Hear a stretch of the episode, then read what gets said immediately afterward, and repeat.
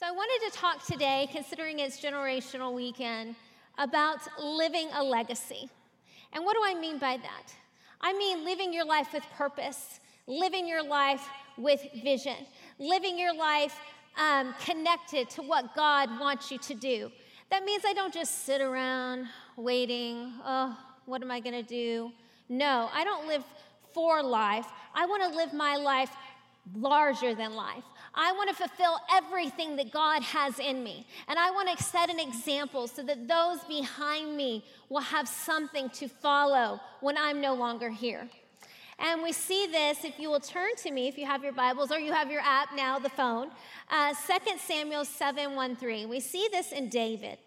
It says, After the king was settled in his palace, and the Lord had given him rest from all his enemies around him, he said to Nathan the prophet, Here am I living a house of cedar, while the ark of God remains in a tent. Nathan replied to the king, Whatever you have in mind, go ahead and do it, for the Lord is with you. Here is David. He's up in years, he's accomplished much. He's lived out a segment of his dreams. He's been a warrior, he has been a conqueror and a leader. And he says, I'm not done yet. There's more in me. I want to build God a house. And Nathan says, Go for it. But later on, in a couple more verses, we see that the Lord comes and speaks to Nathan. And in verse 11 and 12, it says, The Lord declares to you that the Lord Himself will establish a house for you.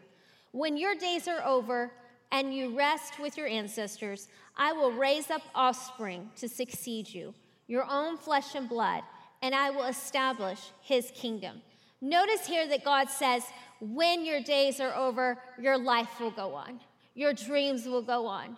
Your vision will go on. Your goals will go on. Your plans will go on. God told Nathan instead of David building God a house, God's going to build David a house. And it's going to be a kingly dynasty. And it's not going to be through him, but it's going to be through his son, Solomon. And the house and kingdom and throne of David would be established forever. Just like David, God wants us to be a people of vision and purpose. He wants us to live our life big and think about the next generation. So I want to look at five ways we can live a legacy and live larger than our lifetime.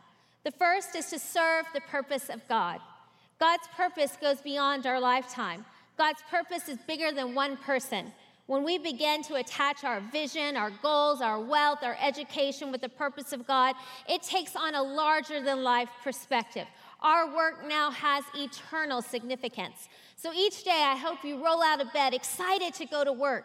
I hope you arrive on time. I hope you um, do your work with excellence and that you're an example for your employees. If you're a student, I hope you get up in the morning and I know it's hard getting up, trust me, I've got kids. But you go to school, you're studying, you're applying yourself, and you're learning. And you're not doing it for recognition, you're not doing it for promotion, you're not doing it to be seen, but you're doing it because God has a purpose and a mission for your life.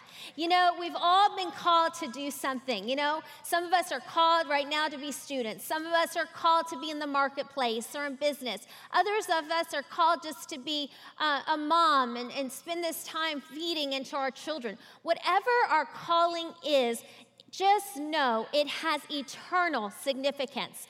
I want it to be said of me, and I know you want to be said of us, that in our season, in our time, in our day of opportunity, that we serve the purpose of God.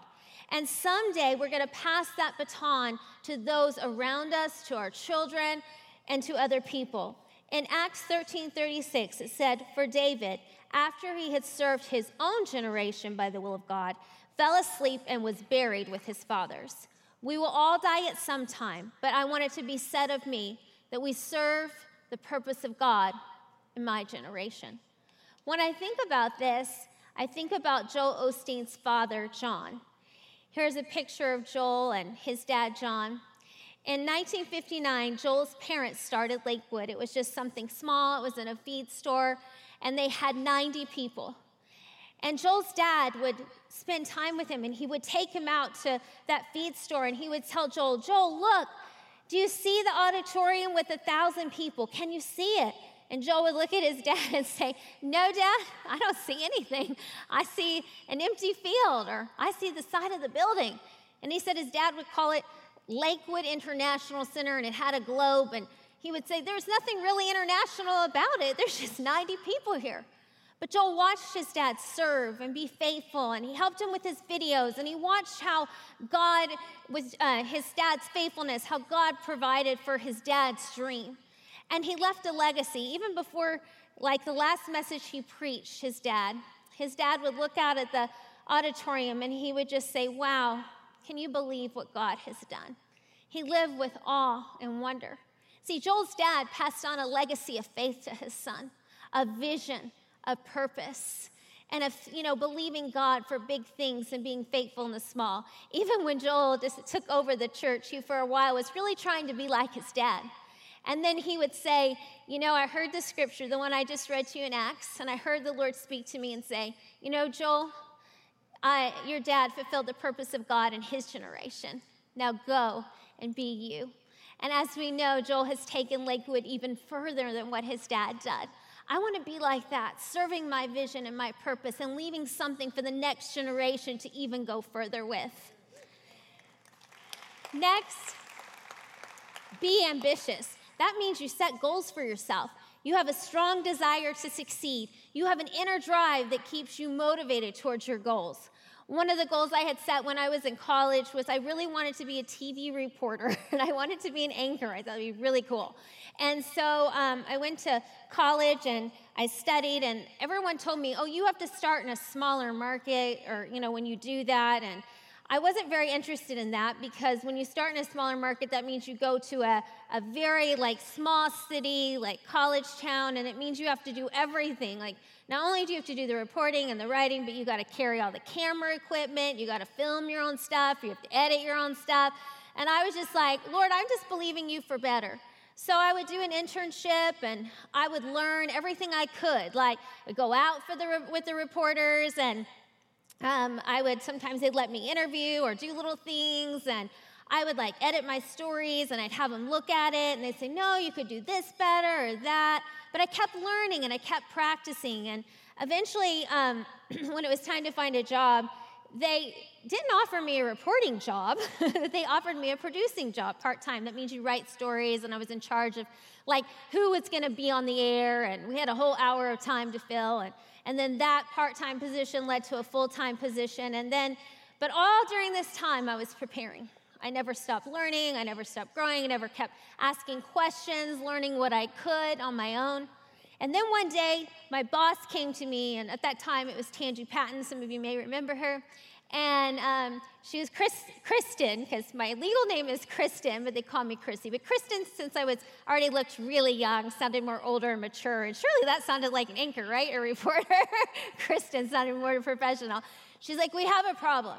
The weatherman at that time, he, didn't, he does not want to go do tomorrow the live section on the women's mammograms. Well, can you blame him? Okay. Not something a guy really wants to go do. It'd be like me going to do a, a reporting segment on men's prostate exams. Not great, right? You know. And he, she goes, So you're going to go do it. And I was like, Oh my gosh, this is amazing. God was honoring my faithfulness. She goes, I've seen your work, I've seen how you put in the preparation. And so she let me do that. I found a picture of me when I was reporting. You can all laugh. Uh, this is me in my 20s at News 4. And this was just one of the goals that I had set. And God used that preparation, and I was able to do some more reporting for them along with producing. And today I still continue to make goals. It didn't stop with this right? I continue, but I wonder how many of you, while you're being faithful, waiting on God's plans, who can you learn from? What classes can you take? What skills can you do to prepare yourself so that when the moment comes, you're ready to go? You know, while David was doing the boring job of keeping sheep, he took practice with his slingshot. He wrote songs. He observed the sheep and their behavior to look for life applications. Notice he prepared himself when no one was watching. Then, when David saw Goliath challenging the army of Israel, saying, Send me a man to fight, he was upset and he said, I will fight against the giant. And he told Saul, 1 Samuel 17, verse 34, When a lion or bear came and carried off a sheep from the flock, I went after it. I struck it and rescued the sheep from its mouth. when it turned on me, I seized it by its hair, struck it, and killed it. Your servant has killed both the lion and the bear. This uncircumcised Philistine will be like one of them, because he has defied the armies of the living God. The Lord who rescued me from the paw of the lion and the paw of the bear will rescue me from the hand of the Philistines. In other words, I prepared for this day and I killed the giant. Our life is a gift from God, and we have to make it count. Let's have the attitude, whatever it takes. Next, don't be distracted by small stuff. There are so many distractions in our world right now. Take, for instance, our lovely phones. Aren't they great? we have Instagram, Facebook, TikTok, you name it. And before we know it, you know, we see, oh, she made a comment about this, or oh, I've got to respond, or look what they're doing, and this and that, and can you believe they said this, and da da da. And before you know it, you've been on that thing for three and four hours, right? Distraction. What about a bad email? The other day I got an email, and I'll be honest, I went to level 10. I was really mad. It really upset me. And uh, this particular email, someone was at my house and she goes, You know, Christy, that's just a distraction. You gotta, you gotta let that go. This is just trying to rob you. Just, just let it go. And she was right. What about people talking behind your back, right? Maybe it's at school or in the workplace, you hear that people are talking. Well, let me encourage you if you maybe they're talking about you because you're filled with purpose. Maybe you're making a difference and they're jealous of you, right? If it doesn't have something to do with your purpose, then maybe you just have to trust God that He's going to vindicate you and you don't take time to get involved in that mess. Fine, you want to talk about me? Go ahead, have fun, enjoy. I have work to do, right? Those are distractions. What about trying to get someone to like you, right? Or be your friend? Well, let me tell you, if you have to work hard to be your friend, they are not your friend. And you need to get new friends who love you and want you for you, right? I remember in SAGS, I had this lady, she was our receptionist, and she absolutely came to me and said in my face, Chrissy, I do not like you. I thought, well, that was really nice of you. Thank you. I don't know how I feel about you either. No, just kidding. Um, but I had a choice at that moment. I could either keep you know, worrying about her, or I could go on with what I was called to do at SAGS and my job. And that's what I chose to do. Now, I still walked in love towards her, but that didn't mean that I had to spend all my time like trying to make her like me. Who cared? Or what about traffic? Anyone get irritated in traffic, especially on 281? Glory. Someone cuts in front of you, right? And you want to like do the accelerator or give a hand gesture, you know, those are all distractions. We have so many. But I want to encourage you next time before you react or engage, stop. Think about it. Is it worth my peace? Is it worth this battle? Is it part of my assignment that God has given me? Is it part of my vision? If it's not, let it go. It's a distraction. So many people will never live larger than life because they are battling everything, everywhere, all the time. So they never stay focused and do something significant with their life. There's a saying if you're hunting rabbits in tiger country, beware of the tigers. But if you're hunting tigers in rabbit country, you don't worry about the rabbits. In other words, stay focused on your purpose, pick your battles carefully, and don't get caught up in the small stuff. Next, we have to respect the mentors and proteges God puts in our life. How many of you like golf? Well, my husband and my son, they absolutely love to play golf. I thought it would be a great idea to go learn and play golf, and I could spend time with them, and this would be great, right? And I went and took lessons. Everything hurt. And then I said to the guy, "Is like, well, now when can I? Um, when will I get to play on the course?" And he looks at me and he goes, "Um, I think it'll be about two years." I said, Oh, dear God. So obviously, you can tell I was horrible. And so I decided my role was just to cheer and just ride in the golf cart. But there's a lot of golf that goes on uh, watching in our home. So some of you may remember when Jack Nicklaus b- played what was to be his last round of professional golf, by his side was Tiger Woods. How fitting is it that the great legend is coming into the end of his life and he's playing with the new legend or the new superstar of golf, Tiger Woods. And they had tremendous respect for one another. You didn't see Tiger, even though he was beating him, over there all cocky and arrogant. No, he was respectful because if it hadn't been for Jack or it hadn't been for the others, Tiger wouldn't be where he is today. And Jack watched Tiger sink an incredible putt on the 18th green and grins really big, proud of this new emerging legend. And then when Jack, after he hit his shot to Tiger, he looks back to Tiger and he points to them like, You're next. You're the next generation. You know, we see the mentor respecting the protege and the protege respecting the mentor. Jack Nicklaus is like David, wrapping up his life, and Tiger was like the son, Solomon, that's going to build the great temple of the Lord for his dad. David can't build it, but he can through his son, Solomon.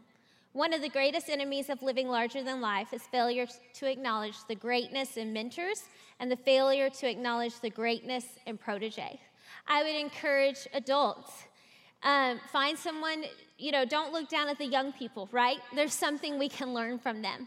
I mean, just this morning, this sweet little girl who was on stage, she goes, Miss Chrissy, I'm so scared to get on the sing, you know, because they were singing up there. I'm like, you're doing great. And then, this, and then the song comes on, and I mean, she's dancing all over the stage.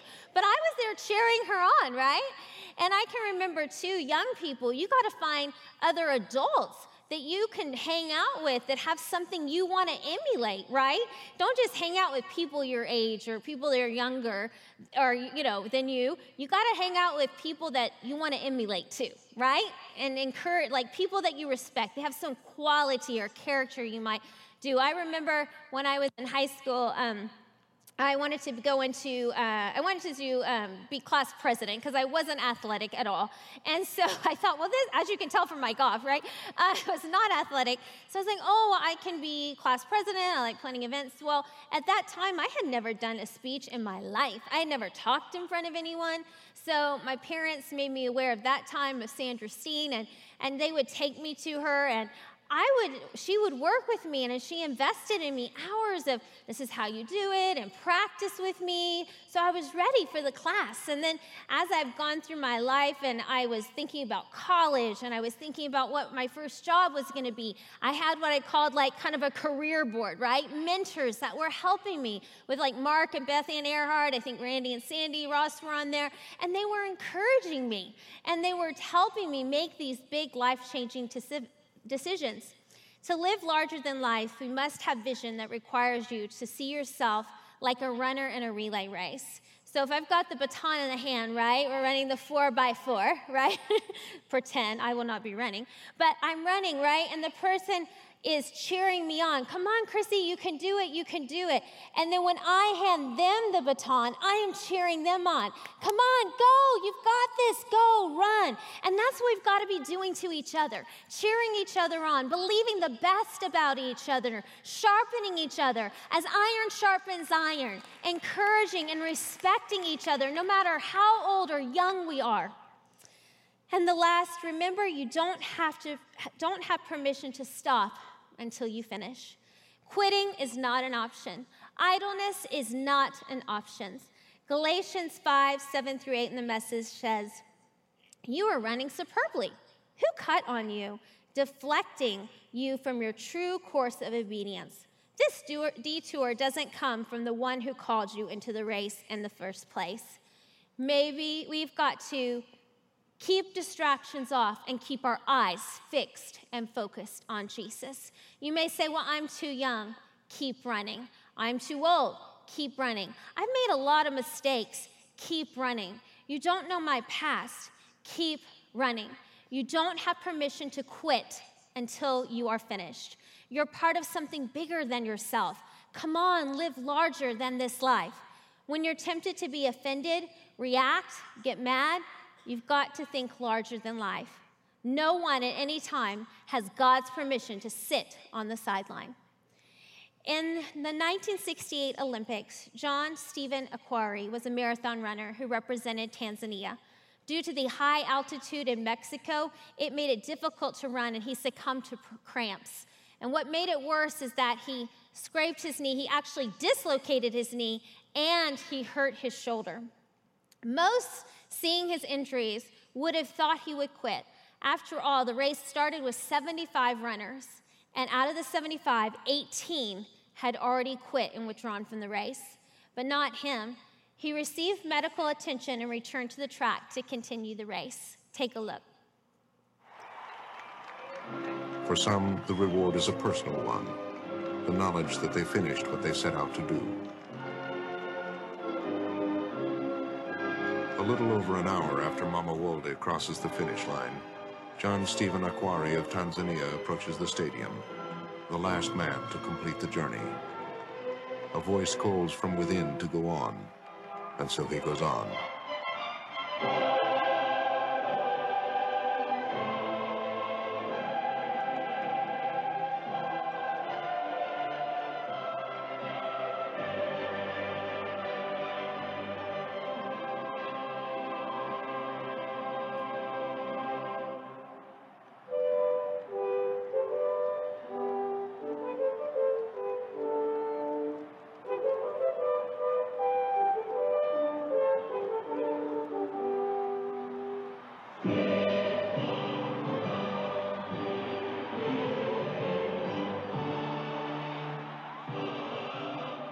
Afterwards it was written, Today we have seen a young African runner who symbolizes the finest in the human spirit. A performance that gives true dignity to sport. A performance that lifts sport out of the category of grown men playing at games. A performance that gives meaning to the word courage. All honor to John Stephen Akhwari of Tanzania. Perhaps the words of John Stephen Akhwari epitomize all that is right in the human spirit. When asked why he did not quit, he said simply, My country did not send me 5,000 miles to start the race. They sent me 5,000 miles to finish the race.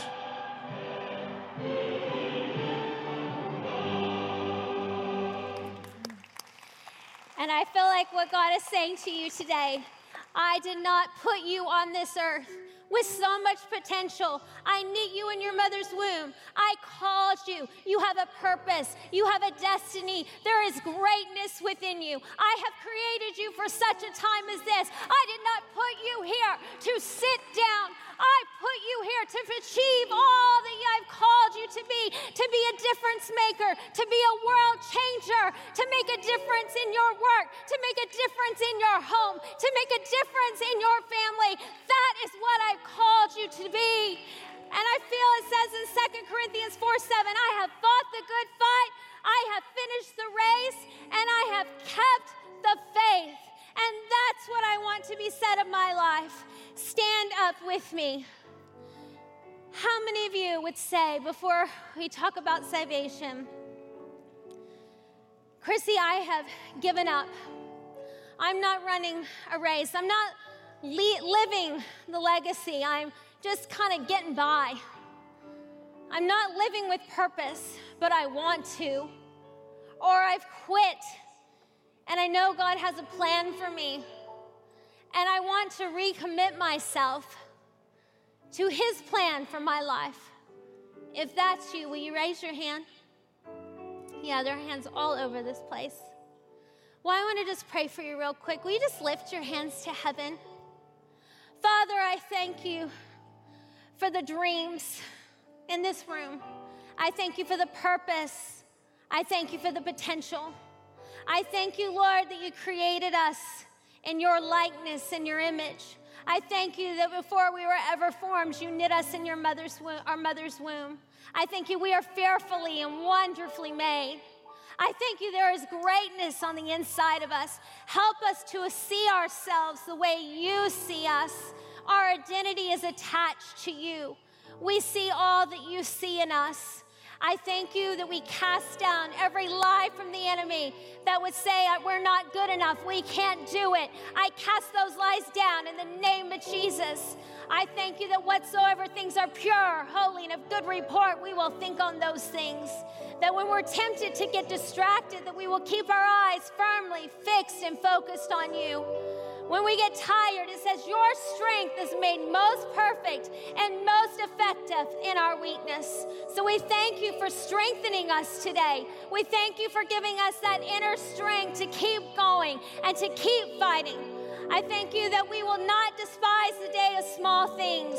I thank you that you are working behind the scenes. It says, though the vision tarry, Wait for it, it will surely come. I thank you, Lord, that your promises are yes and amen. I thank you that we will give birth to the dreams, ideas, and visions you placed within us. We will not give up. We will fulfill the purpose of God in our generation. We will be difference makers. We will be filled with your purpose. We will be salt and light, and people will see us and want to come to know you. And we thank you, Lord, for that. We thank you for the gifts. We thank you for the talents you've placed within us. We thank you, God, that we will make a difference in our generation. I thank you, God, for the potential that's in this place. And I thank you for your presence. And I thank you for your anointing. Will you just thank God for a second? Thank you, Jesus. Lord, we thank you. We give you praise. We thank you for your vision you placed within us. We say we're going to do it. We will not quit. We keep our eyes fixed and focused on you. We thank you, Lord. We thank you, Jesus. In Jesus' name. Amen. Well, now, how many of you do not know Jesus? Christy, I don't know who you're talking about, but I really want that relationship with God. I really want to know Him. I don't know what my purpose is, but I want to. Will you raise your hand? I'm going to pray for you. Yes, to see those hands. Thank you. Well, let's just pray this little prayer together. Lord Jesus, I invite you to my heart. I invite you to be my Lord and Savior. Forgive me of my sins. Come into my life and save me. Thank you. Have a great hope and a future for me. Thank you. I will fulfill the purpose of God, that I will live with ambition, that I will not get distracted by the small things, that I will respect those in front of me and behind me and be a cheerleader, and that no matter what, I will not quit. In Jesus' name, amen. For more information on Summit Christian Center, visit summitsa.com.